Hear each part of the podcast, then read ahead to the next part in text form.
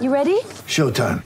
On May 3rd, summer starts with The Fall Guy. Let's do it later. Let's drink a spicy margarita. Make some bad decisions. Yes. Audiences are falling in love with the most entertaining film of the year. Fall guy. Fall guy. Fall guy. That's what the poster said. See Ryan Gosling and Emily Blunt in the movie critics say exists to make you happy. Trying to make it out? Nope. Because I don't either. It's not what I'm into right now. What are you into? Talking. Yeah. The Fall Guy. Only in theaters May 3rd. Rated PG-13. Ladies and gentlemen, let's go downstairs and inside the coach's office. You know, my mind is on our team. Right before tip off, here's David Locke with head coach Quin Snyder. It's the Quin Snyder Coaches Show. Ready? Ready? Ready? Time now for the Quin Snyder Coaches Show. And coach, I wanted to start, if we could, get, play three and four of the game the other night. One of them ends up with a Joe Ingles three where they switch the guards. Donovan reads it perfectly right out of the shoot. The other is Ingles on the sideline. They bring kind of a double toward him. He bounces to Gobert, gets a layup. What did it tell you about your guys that they read what Denver was doing in the opening plays of the game that well? Well, I, I think the biggest thing is that they've embraced um, each other as far as you know the level of unselfishness that they have. That you know they're. You saw Donovan have a huge game in game one, scoring the ball, and um, he's just as willing if the right play, you know, is to make a pass. And, and sometimes the, the thing about that that's really interesting is the first pass may not be the scoring pass. So you really have to have a willingness to trust each other about what the rest of the possession will look like. And I, I think, you know, the way that we have embraced spacing, um, it's been something, as you know, that, you know, it, do, it doesn't, it's not something you, you recognize and, and cheer about like, wow, look at that. He's, he's in the corner. Um, but when you're not in the corner, you know, in Rudy's case, maybe he's not flat on the baseline. It just makes it easier to guard you. And then you have someone, you know, of Donovan's skill level that's such a willing passer in addition to being able to score and, and really willing to pick his spots and make plays for his teammates. There was a pretty cool moment that got caught on TV right after the game. You and Donovan just exchanged kind of a smile and a look to each other.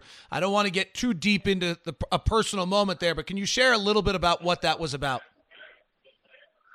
Well, you know, I, I think the the great thing about coaching Donovan um, is that he's he's so he's so intelligent and he's so selfless, and you know that combination, you know, the, the talent, you know, is obvious, but some of that sometimes those things aren't as readily visible, and the way that he attacked that game. Um, you know, was was truly remarkable. I mean, maybe maybe as impressive as you know the 57 point effort in particular became because it came on the heels of that game and his willingness and his patience to kind of let the game come to him you know and then obviously in the third quarter where he saw some windows and some opportunity just to to really attack and, and how effective he is doing that but i think the you know some of the parts of the game that that he's embracing and really enjoying right now are many of the mental aspects of the game, and um, that was on full display that night. And it's something that you know I he, I know he's he's embraced and takes great pride in. And you know, as a coach, it's fun to see that that happen. We focus so much on Jordan Clarkson's scoring prowess. There was a two play sequence in the game, one where they got four offensive rebounds, and he is in battling on every single one of them. And then the next play after the timeout, he catches up behind Jokic and knocks the ball away. What is he bringing to you more than just his scoring prowess? Well, frankly, I'm glad you brought that up because the possession where our whole team was just scrapping, you know, to to try to get the defensive rebound, and that's something that against a team like Denver that's big and rebounds so well that you know we know is a key part of the game. So it it shows you the level with Jordan, the level with which he's you know embraced game plans and you know, just all the team aspects of the game. Sometimes when a when a guy is as good scoring the ball, um, we just focus on that, and he's taking great pride in, in doing other things as well.